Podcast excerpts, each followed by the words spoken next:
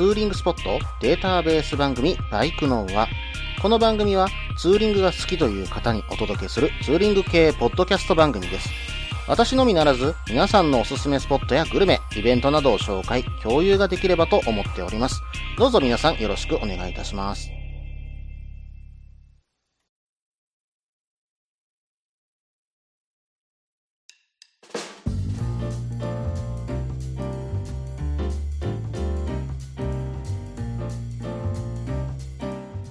始まりました。バイクのは第86回ですね。お相手は忍者650に乗るタククロです。どうぞよろしくお願いいたします。ということでね、うん、前回お話しさせていただいたバイカーズイントラストさんね。うん、行ってきましたよ。まあ、オーナーさんこだわりの店舗というような感じがしましてね。うん、壁も全部自分で塗られていて、あとね、裏にバーベキューコーナーをこれから作るんです。私男で一人なんで結構大変なんですけど、みたいなね、お話をされていたりとか、うん、手作り感たっぷりのね、お店なんですね。うん、まあ、それでいてすごくかっこいいんですよね。えお店のね、うん、なんていうのかな、外観の色というのも青色でね、これもね、ちょっとなんだろう、綺麗な鮮やかな青なんですね。うん、これはかっこいい。で、ここにバイクを置くと非常に映えるんですね。うん。そしてね、えー出てくるものに関してはホットドッグですよ。このホットドッグがまあうまいんですよ。私はね、チーズドッグを頼んだんですけども、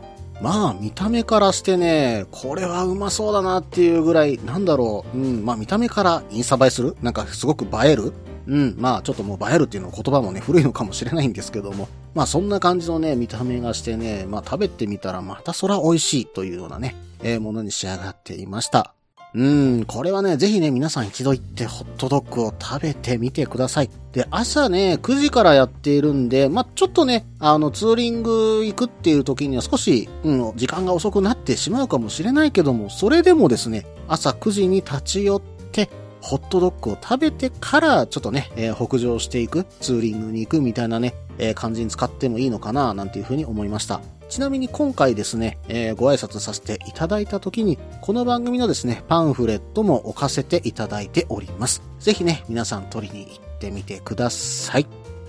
はい。それではですね、このバイカーズイントラストさん前回の放送からですね、行ってきたっていうお便りをいただきましたのでね、えーご紹介したいと思います。サナさんからメールの方をいただきました。件名、ご無沙汰しております。タククロさん、こんにちは。これからやってくる夏が大の苦手なサナです。年末年始にかけて引っ越しを済ませ、ガレージのリフォームをしたり、新たなバイクを迎えたりとバタバタしながらバイクライフを楽しんでおります。さて、タククロさんや水木さんのポッドキャストでバイカーズイントラストさんの存在を知り、一昨日、かっこ6月22日に、豊能ドッグを求めて行って参りました。お店の雰囲気もすごく素敵で、オーナーさんもいろいろ話をしてくださり、とても居心地の良いカフェでした。豊能ドッグとクリームソーダをいただきましたが、これがまた美味しかった。水木さん企画の8体パブリックビューイング的なイベントも楽しみです。よかったらお時間ある時にガレージを覗きに来てください。いつでも大歓迎です。連絡お待ちしてます。ということでね、サナさんからバイカーズイントラストに行ってきたというね、お便りをいただきました。うん、本当に雰囲気はね、私も抜群だと思います。ぜひぜひね、行かれてみてですね、うん、外ででね、え外にパラソルがついたね、え席があるんですけども、そこの下でですね、ホットドッグとね、コーヒーをいただくというのはね、本当に雰囲気いいですし、またね、目の前に自分のバイクも見えるんでね、これもまたいいんですよね。しかも、道路沿いなんで、その道路に関してはバイクもどんどんどんどんと走る道路ですからね。うん、いろんなバイクを見れたりしますんで、いい雰囲気の中、うん、しかもゆっくりと自然の中にね、入れるという雰囲気もありますのでね、ぜひね、えーゆっくり過ごしに行ってみてください。そしてね、これ、サナさんからいただいたメール、ガレージのリフォームをしたりという風にね、書かれていたりしたんですけども、こちらの方はですね、サナさんの方が、どうも旦那さんとバイク専用のガレージをリフォーム、旦那さんがリフォームしてるみたいなお話をね、伺ってたんですよね。うん。どんな感じでね、ご自身でリフォームされたんだろうって非常に気になるところなのでね、バイク専用のガレージと確か言ってたような気がするので、ぜひね、どこかでね、見に行かせていただけたらな、なんていうふうに思っています。まあ、その時はね、ちょっとインタビューもさせていただけたらな、なんていうふうには思いますけどもね。はい。そして、えっ、ー、と、バイカーズイントラストさんでですね、うん、あの、毎週木曜日9時からですね、えー、放送されている、まあ、この番組でもね、CM の方流させていただいてますけども、アットみずきさんの方のみずきさんがですね、えイベントの方をされるということをね、伺っております。確かもう受付は始まっているかと思いますので、うん、まあ、どういったイベントかというのもね、えー、アットみずきさんの、えー、ホームページ、えっ、ー、と、これは放送ブログになるのかな？うん、そちらの方のアドレスを載せておきますのでね、そちらで詳しく見てください。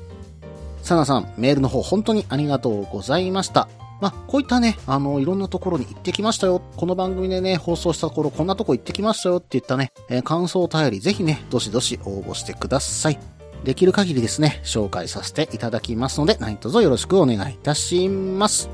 はい。それではね、ちょっとですね、今回から、ちょっと皆さん、気になりませんでした？うん。実はですね、放送機器を少し変えてみました。以前はですね、ソニーの ECM PCV80U というね、うん、よくネットのこういった収録、まあ、YouTube の収録だとか、ポッドキャストの収録等で使われているマイクっていうのがね、あったんですけども、これをね、使っていました。うん。で、今回からですね、ちょっとオーディオテクニカのダイナミックマイクとですね、ミキサーを使いまして、うん、少しね、クリアな音で聞けるようになっているんじゃないのかなというふうにね、勝手に想像しています。音質がちょっと向上したんじゃないのかなというふうには私自身で思っているんですが、皆さんいかがでしょうか？うん。そして、そのダイナミックマイクとミキサーに、うん。まあ、あと、この、なんて言うんだろう、ポイっていうのかな？うん。マイクの前に塞ぐガーゼみたいなやつ？うん、それをつけている状態です。で、そんな感じでね、まあ放送させていただいているんですけども、まあ音質があんまり良くなければまた元に戻そうかな、なんていうふうにはね、思っているんですが、まあまあ大丈夫でしょう。まあこんな感じでね、今後この音質でお届けできたらな、なんていうふうに思っています。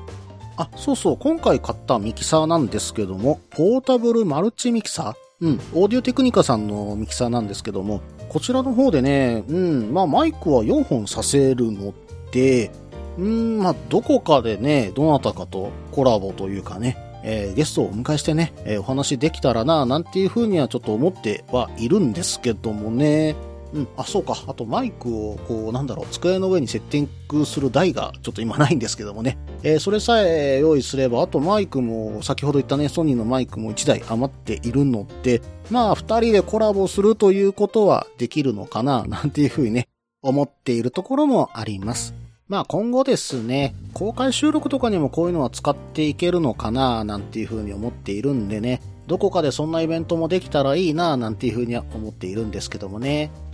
うん、でもね、ゲストの方、ぜひ呼びたいんですが、ですが、私自身がそんなにね、人脈があるわけではないので、まあ、出てみたいという方がね、いらっしゃれば、ぜひね、えー、ツイッターの方等で DM もしくはね、番組宛てに、うん、あの、お便りいただければね、えー、その時にね、考えさせていただこうかと思いますんでね、えー、ぜひね、あの、私の方に連絡をください。よろしくお願いいたします。はい。それではね、前半の方、これにて終了となります。引き続きまして、後半の方は CM の後です。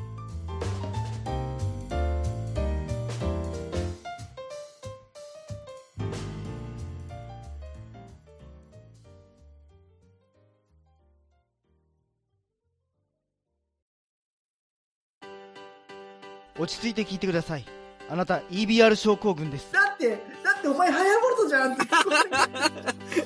もう私、ビュエルっていうアメ車乗ってますけど。なんか、無理やりいいこと言おうとして 忙しいあなたに心のパーキング。モトバラエティラジオ。グッドスピード。この番組は初心者には情報を、ベテランには懐かしさを。バイクトークを楽しみながら、バイクとライダーの社会的地位向上を目指す、バイクバラエティ番組です。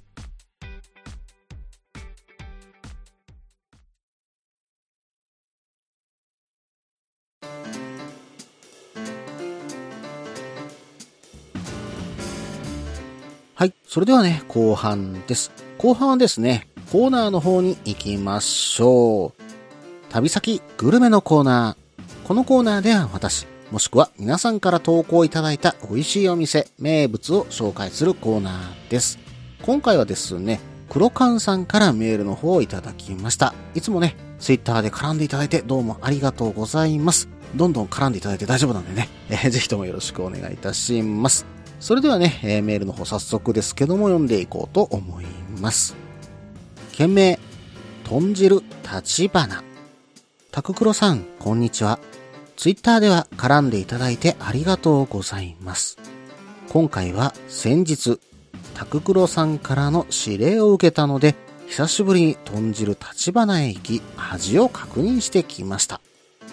立花は名前の通り豚汁がメインのお店で、週末には豚汁を食べに来ているライダーも見かけるお店です。こちらの豚汁は玉ねぎたっぷりで、一口食べると玉ねぎの甘さが口いっぱいに広がるような豚汁になります。豚汁定食、かっこ並盛りで税込み950円。少し高いような気がしますが、私の感覚ではご飯1合ぐらい、豚汁も丼いっぱい出てくるので、それだけでお腹いっぱいになるぐらいの量があります。豚汁といえば、テレビでご覧になった方もいるかもしれませんが、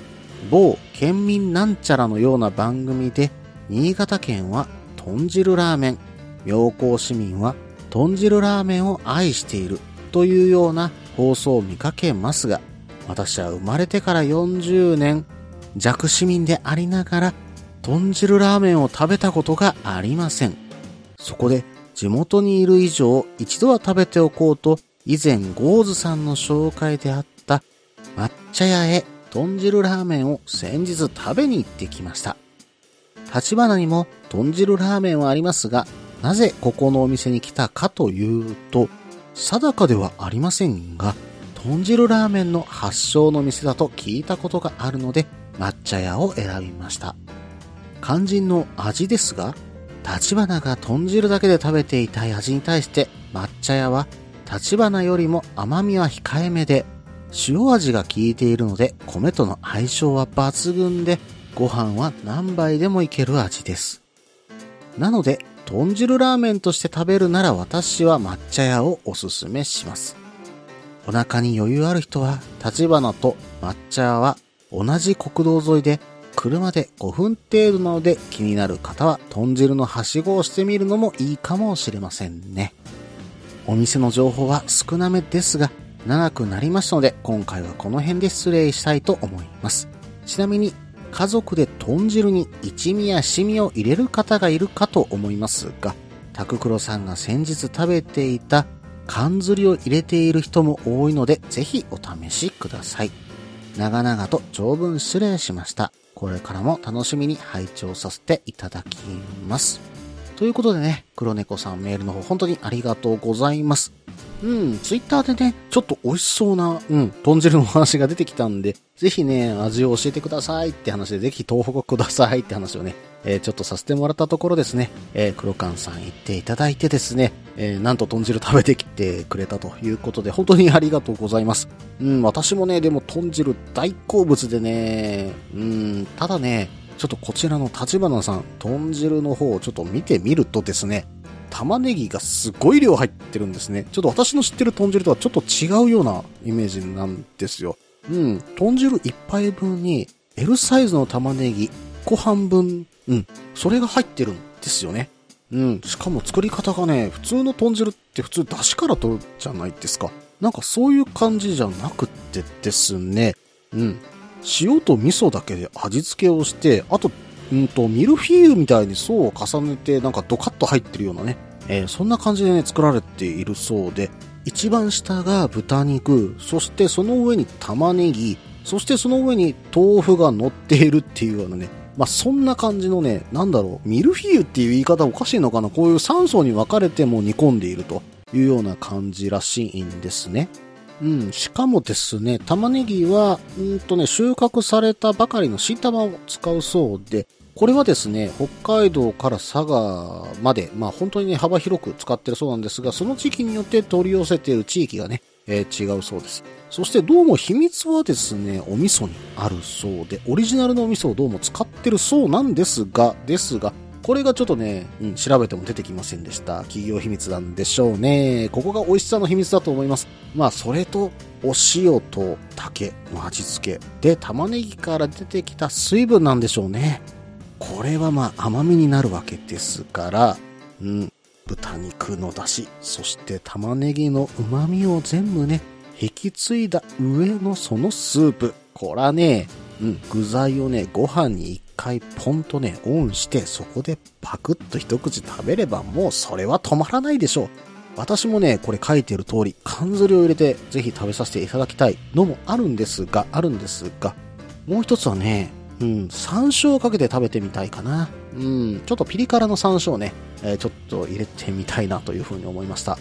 玉ねぎの甘み、これにね、うんピリ辛の山椒も合うんじゃないかな。まあ、当然、缶ずりもね、絶対合うと思うんですよ。まあ、どっちかコーツつけがたいといったところですけども、まあね、元々のこの豚汁自体が美味しいでしょうからね、ぜひね、食べさせていただきたいところなんですけどね。ただ、新潟となるとね、結構関西から遠いんですよ。まあ私もね、新潟は以前、うん、大学の頃かな、学会で一回行ったぐらいなんですけどね。うん、どこかでね、新潟も行ってみたい。いろいろとね、食べに行ってみたいんですよ。ヘギそばとかもね、食べに行ってみたいところですからね。うん、まあ、お魚で一杯もやりに行きたいところでございます。黒缶さん、メールの方、本当にありがとうございました。またね、お便りお待ちしておりますんで、ぜひともよろしくお願いいたします。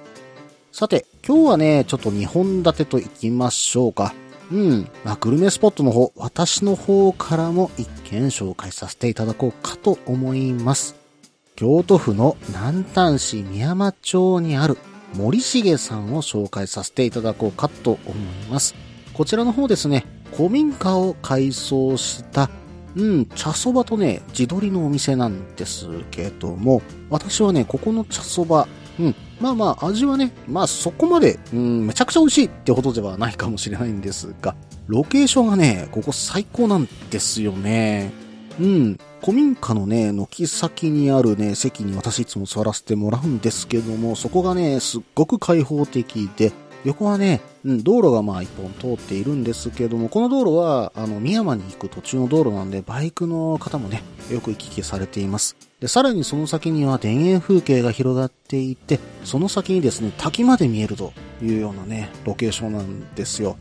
私はね、いつもそのね、軒先の席でね、そばをちょっとね、ずずっとすすって、お茶をね、一杯いただいてね、ゆっくりさせていただくのが非常に好きなんですよね。先ほどね、私、宮山に行く途中と言いましたけども、ごめんなさい。これはね、宮山の美観地区に行く途中にあるお店になります。ちなみにこの古民家自体も、かやぶきのね、え民家だったりしますんでね。まあ、作りはなんだろう、武家屋敷に近い感じなのかなうん。まあ、古民家自体が4部屋ある、なんかそんなお部屋のところを全部開放的にね、え扉を全部取り払ってね。うん。そしてね、さらにいろりまであるといったね、本当になんだろう、うーん、まあ、昔の日本の風景を、うん、楽しみに行けるようなお店になっています。さらにですね、えー米野菜はすべて宮山町産です。うん、まだね、地鶏鍋をね、食べてないんでね、ちょっとこれをね、食べに行きたいところではあるんですけどもね。うん。さらにですね、お野菜に関しては、この古民家の軒先でね、えー実は作ってたりもします。え確か前、ナスのね、お漬物が出てきた時は、その目の前で取ったナスを漬けたんですよっていう話もね、していただいて、本当にね、ほっこりするようなね、えー場所なんですよ。ゆっくりね、できるかと思います。で、駐車場が確か、今ちょっとわかんないんですけど、3台か4台ぐらいしか、えーなかったんで、まあ1台のスペースね、4台ぐらいバイクだったら止めれますんでね。うん、グループで行くにもなかなかいい場所かと思います。宮山のかやぶきの里に行く、もしくはね、宮山に、まあ、道の駅といえばね、えー有名な場所ですからね。うん、ただそんな時にですね、ゆっくりとした時間を過ごしてみたいと思われた方は、ぜひね、このお店に立ち寄ってみてください。ゆっくりできるかと思います。以上、旅先グルメのコーナーでした。引き続きまして、エンディングですけども、その前に CM です。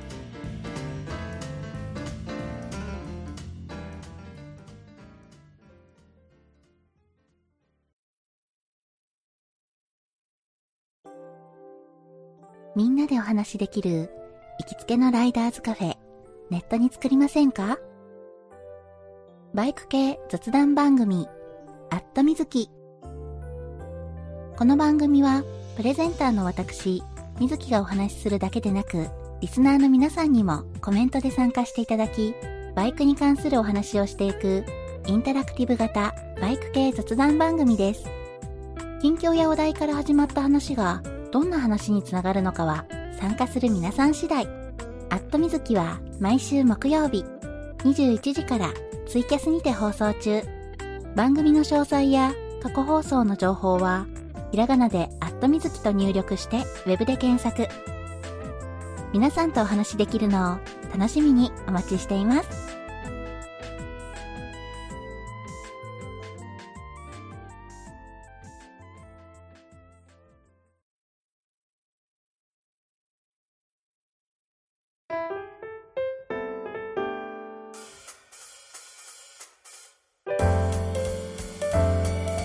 はい。それではね、エンディングです。エンディングではですね、ちょっと今回から番組のね、ロゴの方が変わりました。ということでね、んまあ、今回というかもうね、ロゴ変えるの3回目なんですけども、うん、まあまあ、あのちょっとね、今回から変えさせていただきました。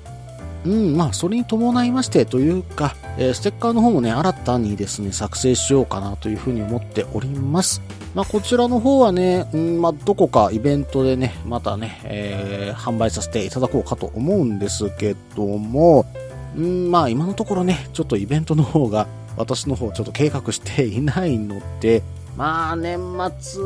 もですね、ちょっと今のところ、うん、あの、バイクのは、次は4周年ですか。